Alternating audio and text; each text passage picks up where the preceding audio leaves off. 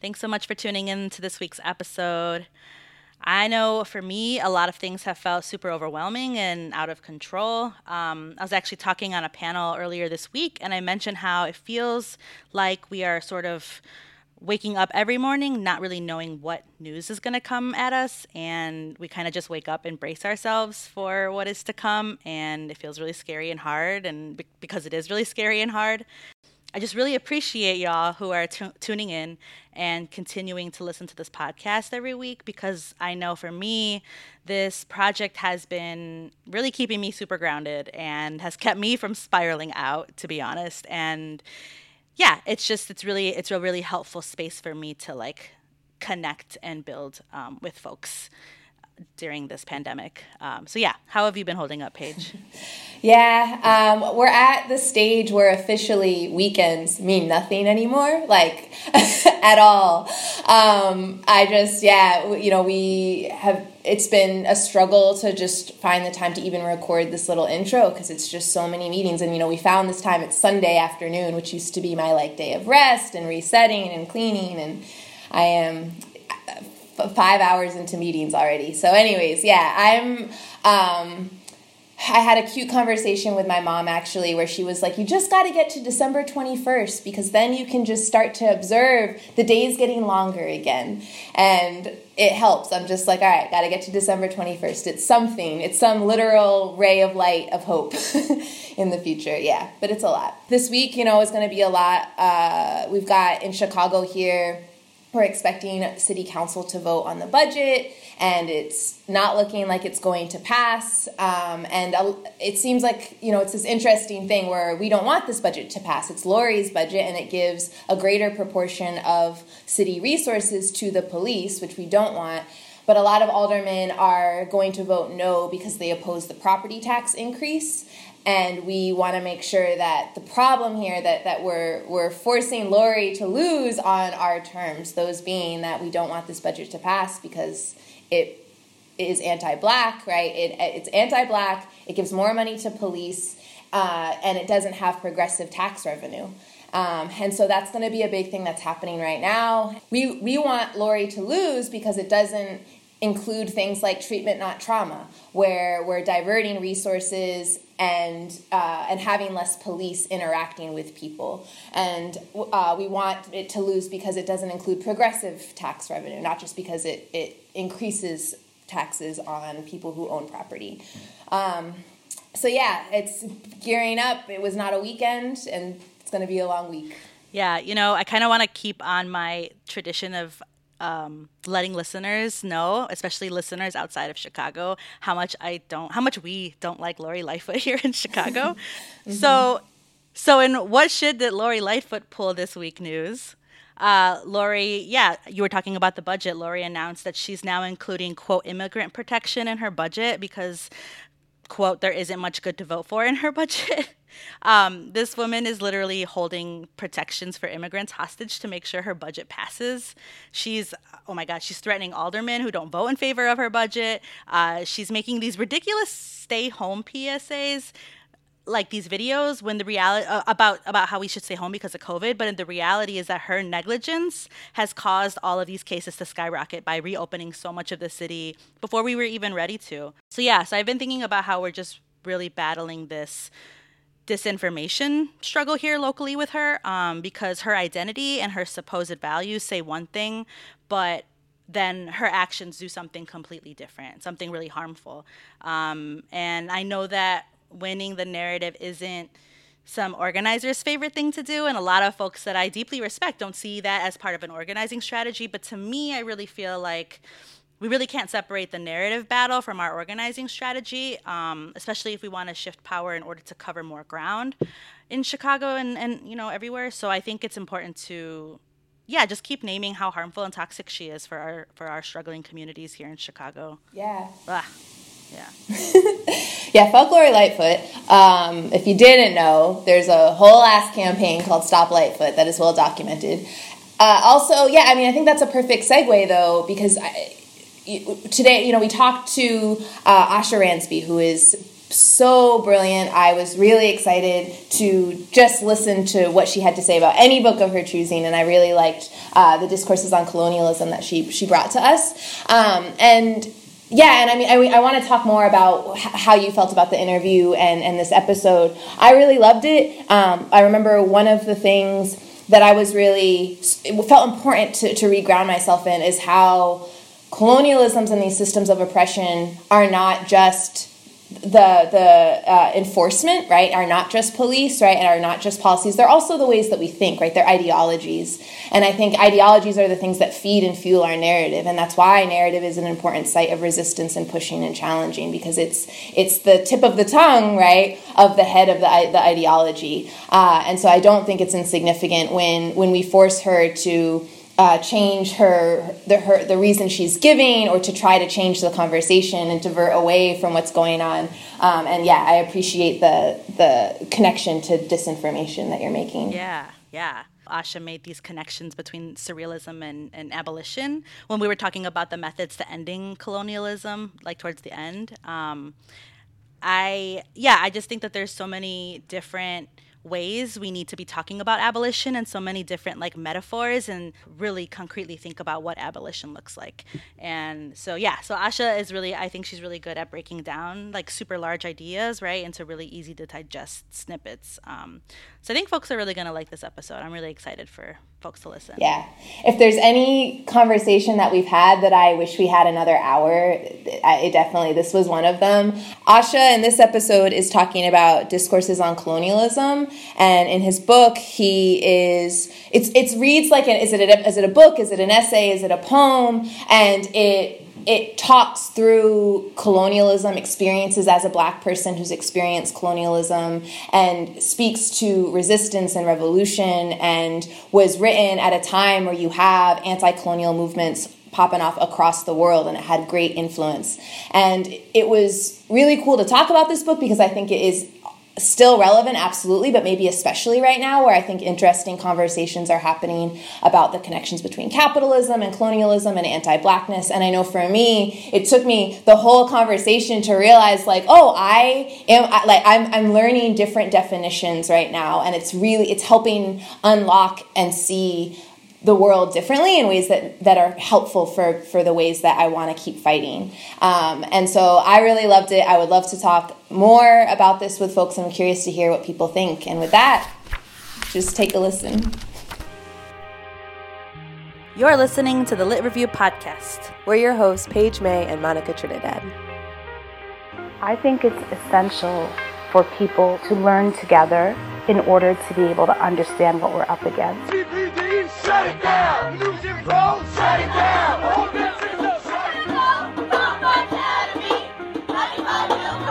We must disrupt, we must disobey, we must agitate, we must escalate, we must break, we must create, we must abolish, we must transform. I remember it. She was shot by my help. In sharing our ideas, we're stronger. Welcome to Chicago, this is home for most. This is the home of the wealthy making cameos. This is the house of the heartless, the home of the cold. Man, my dog gets more acknowledgement than homeless folks. This is the house of generations caged in Asha, we're really glad you're joining us on the podcast today to talk about how this essay has influenced you as an organizer in Chicago. And for those that don't know, uh, Asha, Page, and I go way back to We Charge Genocide organizing in 2014. We traveled to the United Nations together in Geneva, Switzerland, uh, to lift up the name of Dominique Franklin, uh, Damo, who was killed by Chicago police that year. Um, and we also co authored a short essay on that whole experience in the book, uh, Who Do You Protect? Who Do You Serve? Police Violence and Resistance in the United States, published by Haymarket Books. Um, so we're really excited to have you here. Thanks so much for joining us today. Um, for folks that are listening, can you tell us a little bit more about who you are, what do you do, and why you do it? Yeah. Well, first of all, thanks for having me. Yeah, I'm really excited to to dig into talking about this book with y'all. Um, so yeah, I'm Asha. I live here in Chicago. I am an abolitionist. I am an organizer you know, most recently have been throwing down with the Defund CPD campaign and the Black Abolitionist Network. Um, have organized with a long time with BYP 100, um, and, and I'm all, also now supporting the new youth anti-militarist formation that is dissenter. So yeah, that's kind of where I situate myself. I came into organizing also as a poet, which is relevant to why this book is important to me. So yeah, that's me. Let's talk about it. Yeah, so this book is somewhat of a poem from what I gather, uh, slash essay. And before we talk too much about it, can you give us a little bit more context about what was going on when it was written, a little bit more about the author, maybe, to give us some background? Yeah, definitely. The essay that grounds this book was first written by Aimé Césaire in 1950 and then rewritten and republished in 1955. Aimé Césaire is a uh, black surrealist thinker and revolutionary and poet uh, from Martinique who, you know, went and spent spent some time and studied in, in France in Paris, where he kind of interacted with the the French surrealist poets and really kind of connected with that movement, um, and was also a part of the French Communist Party, um, and it was a publisher of the French Communist Party that originally that published the original essay. And you know, 1955, right? So you're seeing rising in you know colonialism is on its like last legs and you're seeing rising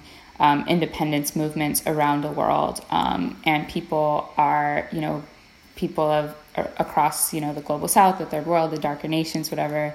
Yeah this is a, a formative text in those resistance movements and how people are understanding the systems uh, they were up against and how we really reformulate our identity uh, to fight for liberation. I feel like there's all these I, these conversations happening now about colonialism, fascism, revolution that this book is very applicable for right now, and I'm excited to be talking about it. Can you tell us more about what led you to read it? Yeah, I read this book early in college after, you know, uh, recently having moved to New York and really finding radical community of peers uh, was a very like transformative time for me. And yeah i had joined this group called students against mass incarceration which was a black radical prison abolition group. When i joined like most of what we were doing was like reading things and staying up late and talking about ideas. And like i lived in this social justice house in college that was very you know holds a lot of memories for me. Um, and we would like sit on the stoop of that and, and kind of talk politics often. Um, and so this book was one that was like shared with me of a, of a friend who, who was in that group with me. Um, and we literally had this copy that got passed around and like different ones of us were writing, you know, notes in the margins. And like by the time I got it, like pages were falling out yeah, me and that like group of friends and comrades were really excited about just the idea of black surrealism and the idea of revolutionary poetry. We were all writing po- poems at the time. I was a part of a poetry collective. We would like smoke weed and like play these like surrealist writing games that we like read that Césaire had like done, you know, back in the day. So yeah, it really spoke to us and it it was a book that I read in community and like read my comrades' notes in the margins at the time. So can you just start to tell us more about like what is Césaire talking about? Um, what is this book about? Discourse on Colonialism. Césaire is really about the nature of colonialism in the 20th century and a critique of European thinkers who promoted these ideas of progress and civilization and the rights of all um, while upholding very explicitly racist ideas about racial inferiority and justifying the brutal violence of colonization. Um, and it's just kind of like blowing up all of these ideas that, um, yeah, that that are the dominant ideas in Europe at the time, and exposing the contradiction of saying that you're a quote unquote, in that whole idea of civilization, right? That you can call yourself a civilized society and, um, you know, literally send armies into other parts of the world to to demolish other i mean there's some very like graphic descriptions of the violent nature of colonialism in the book. And the also the thing that's relevant to the conversation around fascism that he does in the book is that he is really critiquing also the moral righteousness of uh, these same thinkers who wrote about being appalled and condemned Hitler um, and like just compares how similar their ideas, ideologies, and ideas actually were. Um, and he, you know, he argues that because of colonialism, because of capitalism, Hitler is the logical conclusion. Like, this is exactly what all of these systems have always been about. Um, and it's kind of, you know, hypocritical for uh, folks to be acting like this is a surprise when this is exactly what uh, the same, you know, nations have been doing to, to other people around the world for a long time. One, he really, he talks about kind of pre-colonial African societies and affirms their like sophistication, um, affirms things that we can learn from those societies, and also makes it clear that he's not advocating for like a kind of utopian like return to the past, but more so like a disruption of the idea that Europe equals civilization, that colonized societies were uncivilized, that that whole framework is a European invention used to justify white supremacy, violence. Um, and, and exploitation. And uh, yeah, that's kind of the basis of, of this, you know, term and idea that he coined called negritude. Can you quickly say for folks listening who might not know what negritude is, what that means? And also, there's this distinct word that he uses in the book to describe these acts of dehumanization that are occurring in Europe. Um, can you talk about that too? I think these terms are important for folks to understand in order to contextualize what um, is talking about. Yeah, I mean, I think in short, negritude was this term that he coined to encapsulate a pride in blackness and a reclamation of the history of African descended peoples as like something you know, to learn from at a time when it was really normalized to accept or believe that, you know, the African continent was a place of like savagery or barbarism. Like those were like normal things to say. And it also is like, you know, we talk about like reclaiming language over the time. And so like the term, you know, negre was like, uh, some would consider like an offensive term. And so it was kind of like reclaiming like a negative term that people would use to talk about black people and it was it was diasporic as well, which I think is like unique and re- relevant. So the term he uses, thingification, I think is it sounds maybe like the word objectification that we use now, and and is related to that, but maybe he's talking about something a little bit different. And I think really what thingification is trying to get at is this process of dehumanization separation from the humanity of all of us that happens through violent and brutal uh, systems and processes like colonization. And that you can only even actually execute and implement something that violent if uh, you're reducing the humanity in all of it and, um, you know, seeing people as animals and seeing you know land as as objects and um, you know treating our entire environment and, and, you know society in this way that is uh, kind of like sucking the meaning out of it if that makes sense so thingifying it. He also invokes like kind of all europeans who are like going about their everyday lives until hitler like not being uh, upset about the horrors of colonialism he you know really calls them calls them into being accountable for the violence that has been happening throughout this history and um, you know cause the atrocities of colonialization something that is actually dehumanizing to everyone. I think one of the things that is really helpful for me is I remember when I first started organizing or, and was uh, especially when Black Lives Matter started coming up there was this tension of, of like but we all it's all white supremacy and, and, and the desire to sort of collapse ra- everything into racism. And and this book, I think it sounds like is is helping to clarify these sort of different structures of the logics of white supremacy and um, and and making the distinction between capital like that and that capitalism and colonialism are both projects of it um, with technologies, but also ways of thinking and like words and things like that. First of all, like, does that sound right? Also, here in the US, usually when we talk about decolonization, we're not talking about black people. And so, what are the ways that you see this book helping to influence things like the Black Lives Matter movement? I think it's, I think what you're saying is right. Césaire doesn't necessarily say that in the book, but I think he demonstrates it, right? So this is not written in like a the format of a typical like political philosophy type situation.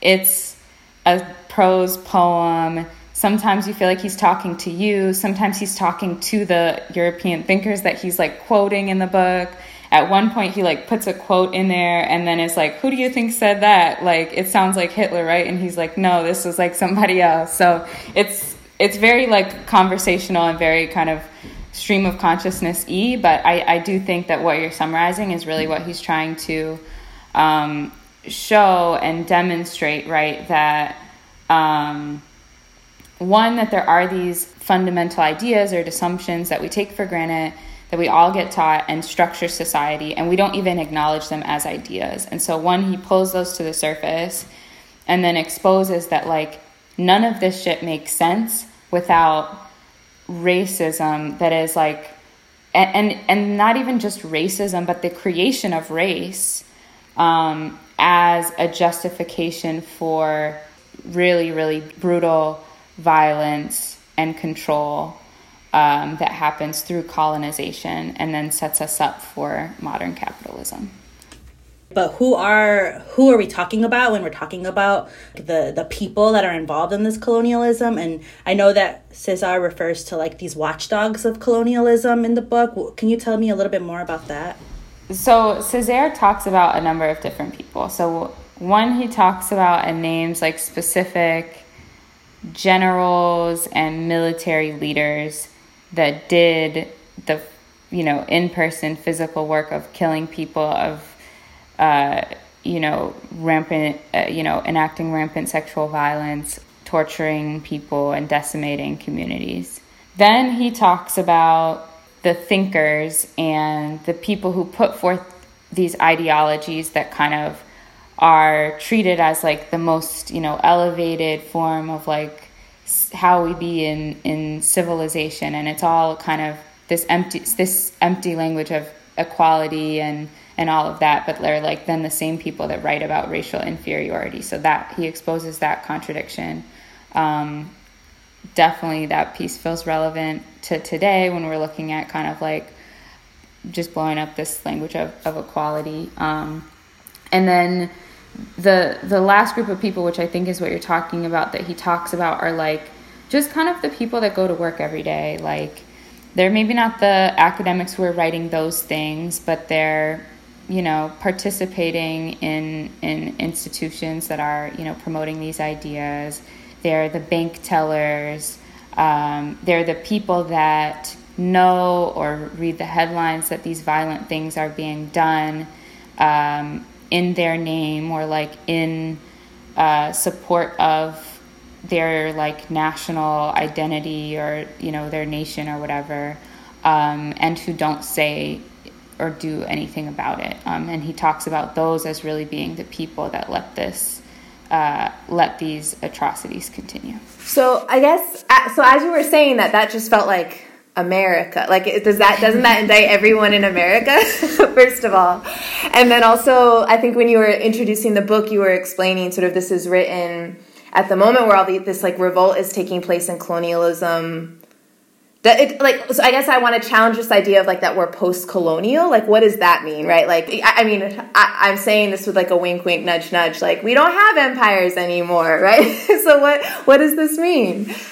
yeah, I mean, we certainly do have empires, and you know, the end of colonialism as it looked in the you know first part of the 20th century it was really a reform of imperial of that version of imperialism.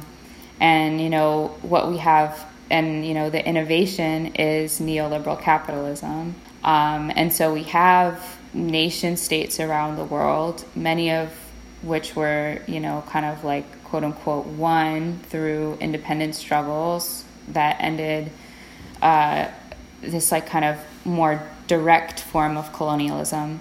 Um, but I kind of like hint at earlier this idea that um, you know those colonial relationships still exist.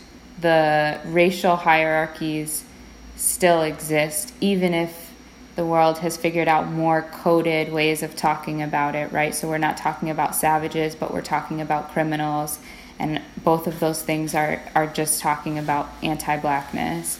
Um, you know, where they're not saying like that that literally indigenous peoples of the global south like didn't have the the human capacity to like govern themselves or to like manage their own land so that's not exactly the knowledge that's being say, said but it's that countries are like developing or the US needs to like go somewhere to wage war under the guise of like bringing freedom and democracy there's like still this same idea and logic that these like nation state superpower type countries have some moral superiority, a better way of governance, and they have to export that. And that piece has always been the part that was that's the facade, that's the curtain. Um, and underneath that is like the strategic use of racial hierarchy um, to justify um, violence that allows like this exploitation to happen. So it's it's not that um, you know other parts of the world are necessarily struggling by any fault of anyone's own, but that uh, violence has uh, maintained the destabilization of uh, indigenous economies in a way that allows the U.S. Um, and European nations to exploit and profit off of everyone yeah and to what Page was saying too i was like oh my god yes um, this is this is america this is america this is what we're seeing today the Césaire offer what in the book any sort of strategies or like solutions how do we eradicate colonialism how do we how do we end colonialism i mean one the surrealism piece i think is is central because what he's really doing in this book is laying out all of these ideologies some of which are invisible some of which are hyper visible um, and like tearing them apart. And I think, you know, surrealism he sees as a tool uh, not only for like demonstrating kind of how we break free of the logics that structure our society, but even for himself as someone who, you know, went to school and studied in the heart of empire.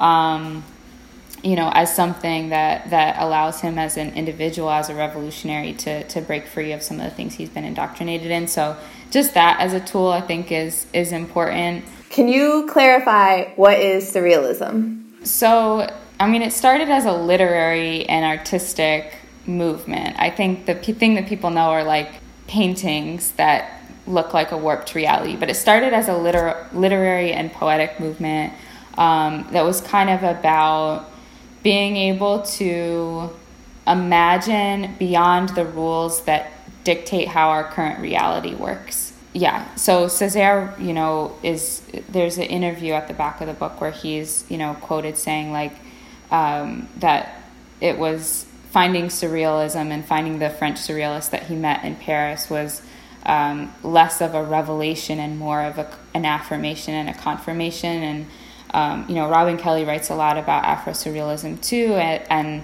just kind of affirm, affirms and repositions it in like the Black radical tradition as, um, you know, both a way to like access and reclaim the past, but also to imagine um, and not be confined by the things that were maybe actually even indoctrinated like by ourselves.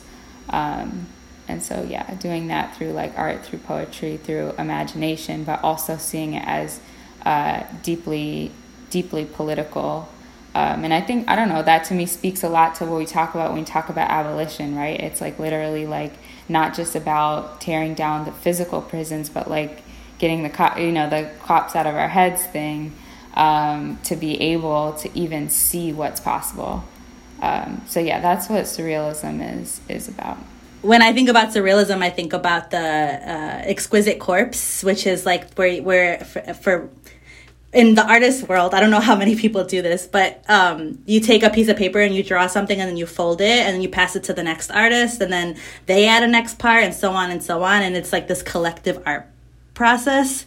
And so, yeah. And so I think when I think of surrealism, I do think about this like collective imagination and this possibility for like another world, right? And like something that can exist beyond what's right in front of us. And it makes me think of something that Bria Arroyo, who is an FTP, would would say. Or she said once during a, a panel, she was like, "All of this shit is just some made up shit, and like we can make shit up too, and it could be better." you know and i just i love that so that's sort of what was going through my head with with this piece yeah the exquisite corpse thing it's funny because we used to do a version of that but it was with poems and so you would write a line and you know fold the, the piece over and write the next and another person would write the next line of the poem and they would be like these super insightful things and we'd have such great conversations just based off of that um, in a way that if we were responding to what was put in front of us um, or confined by that, we never would have seen or put together. Yeah, I actually, the day that I met you, Asha, you were leading a training at,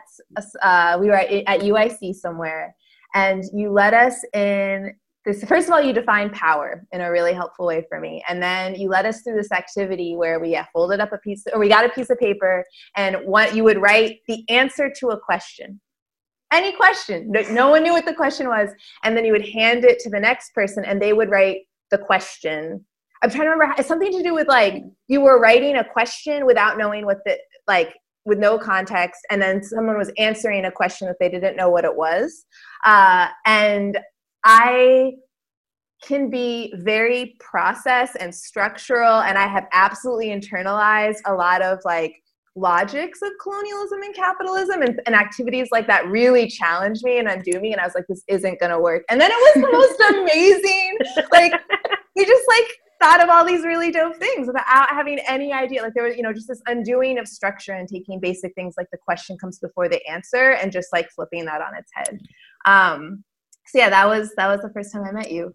Uh and i'm wondering actually do you think that that has anything to do with why the book is written the way that it is where it's it's not a how to it's not a manual it's is it an essay is it a poem is it a book? It, like that even of itself feels like part of the the point.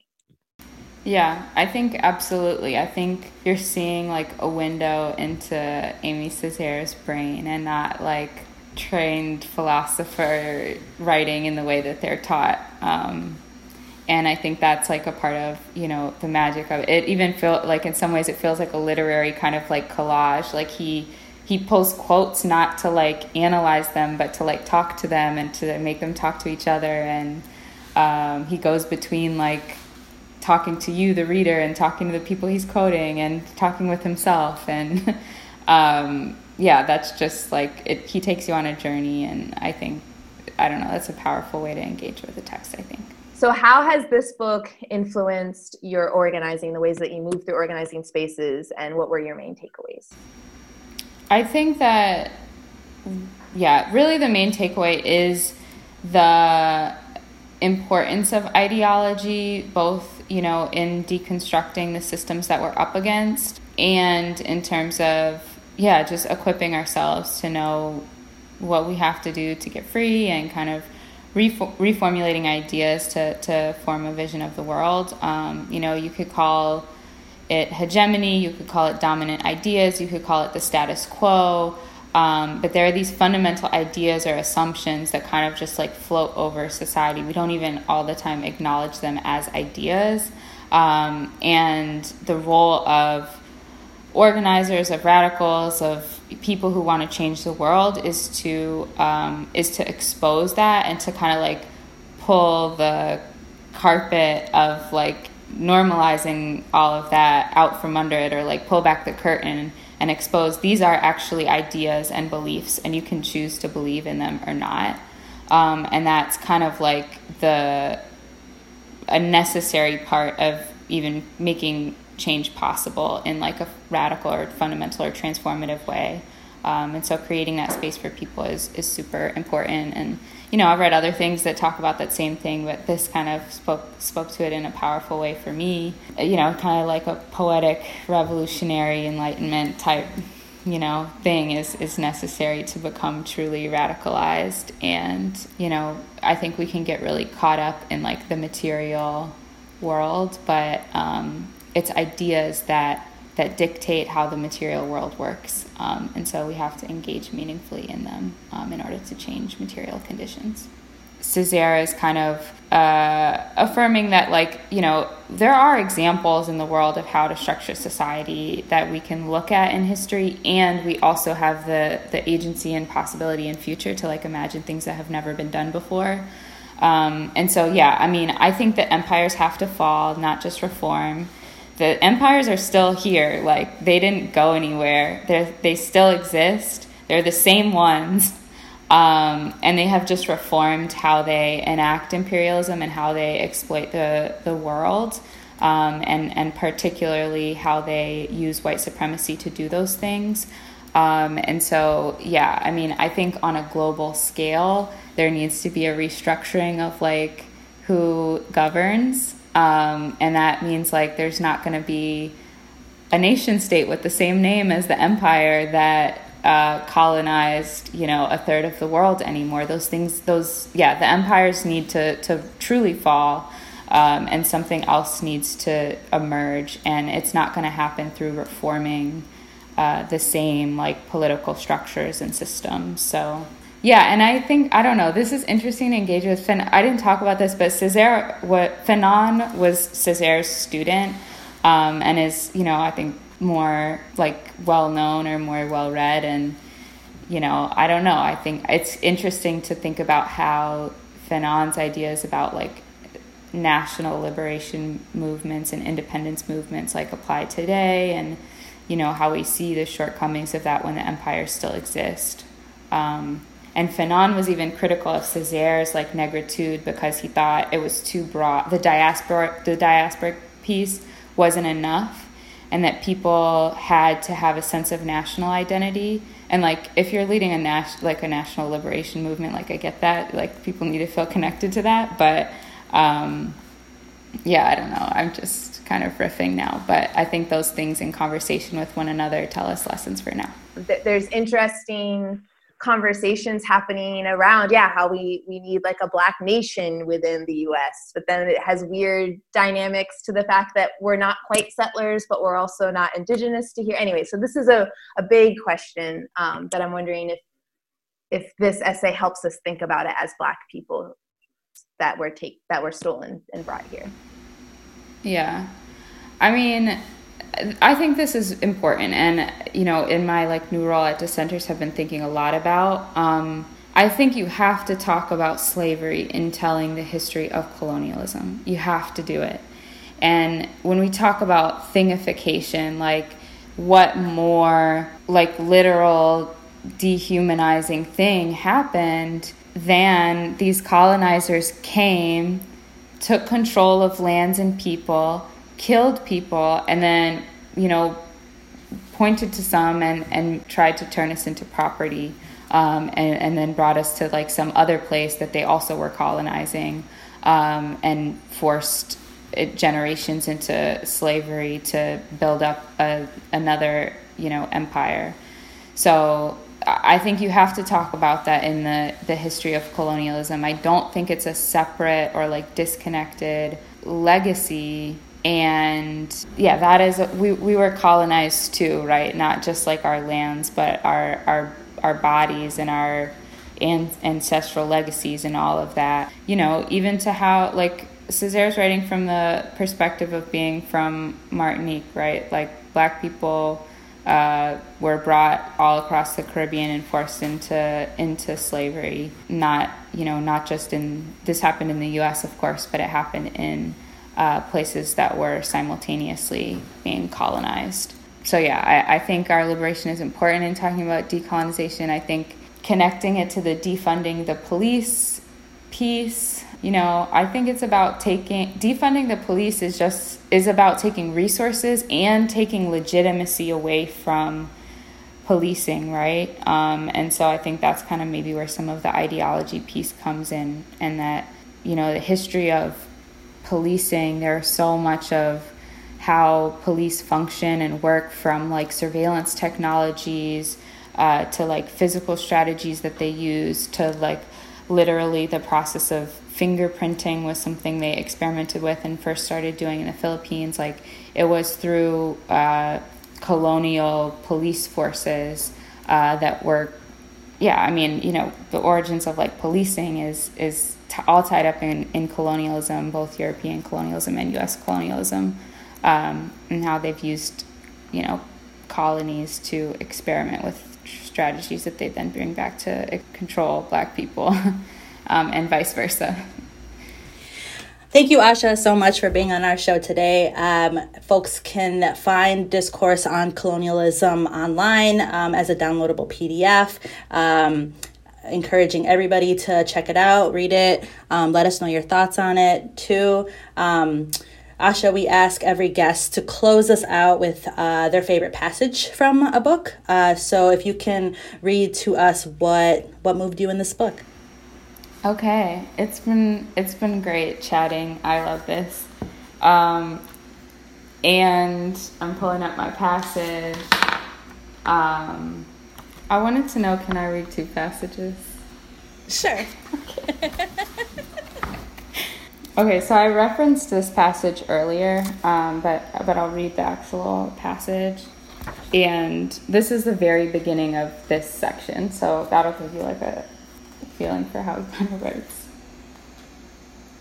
Therefore, comrade, you will hold as enemies, loftily, lucidly, consistently, not only sadistic governors and greedy bankers, not only prefects who torture and colonists who flog, not only corrupt, check licking politicians and subservient judges, but likewise and for the same reason, venomous journalists goitrous academics wreathed in dollars and stupidity, ethnographers who go in for metaphysics, presumptuous Belgian theologians, chattering intellectuals born stinking out of the thigh of Nietzsche, the paternalists, the embracers, the corrupters, the backslappers, the lovers of exoticism, the dividers, the agrarian sociologists, the hoodwinkers, the hoaxers, the hot air artists, the humbugs, and in general, all those who, performing their functions in the sordid division of labor for the defense of Western bourgeois society,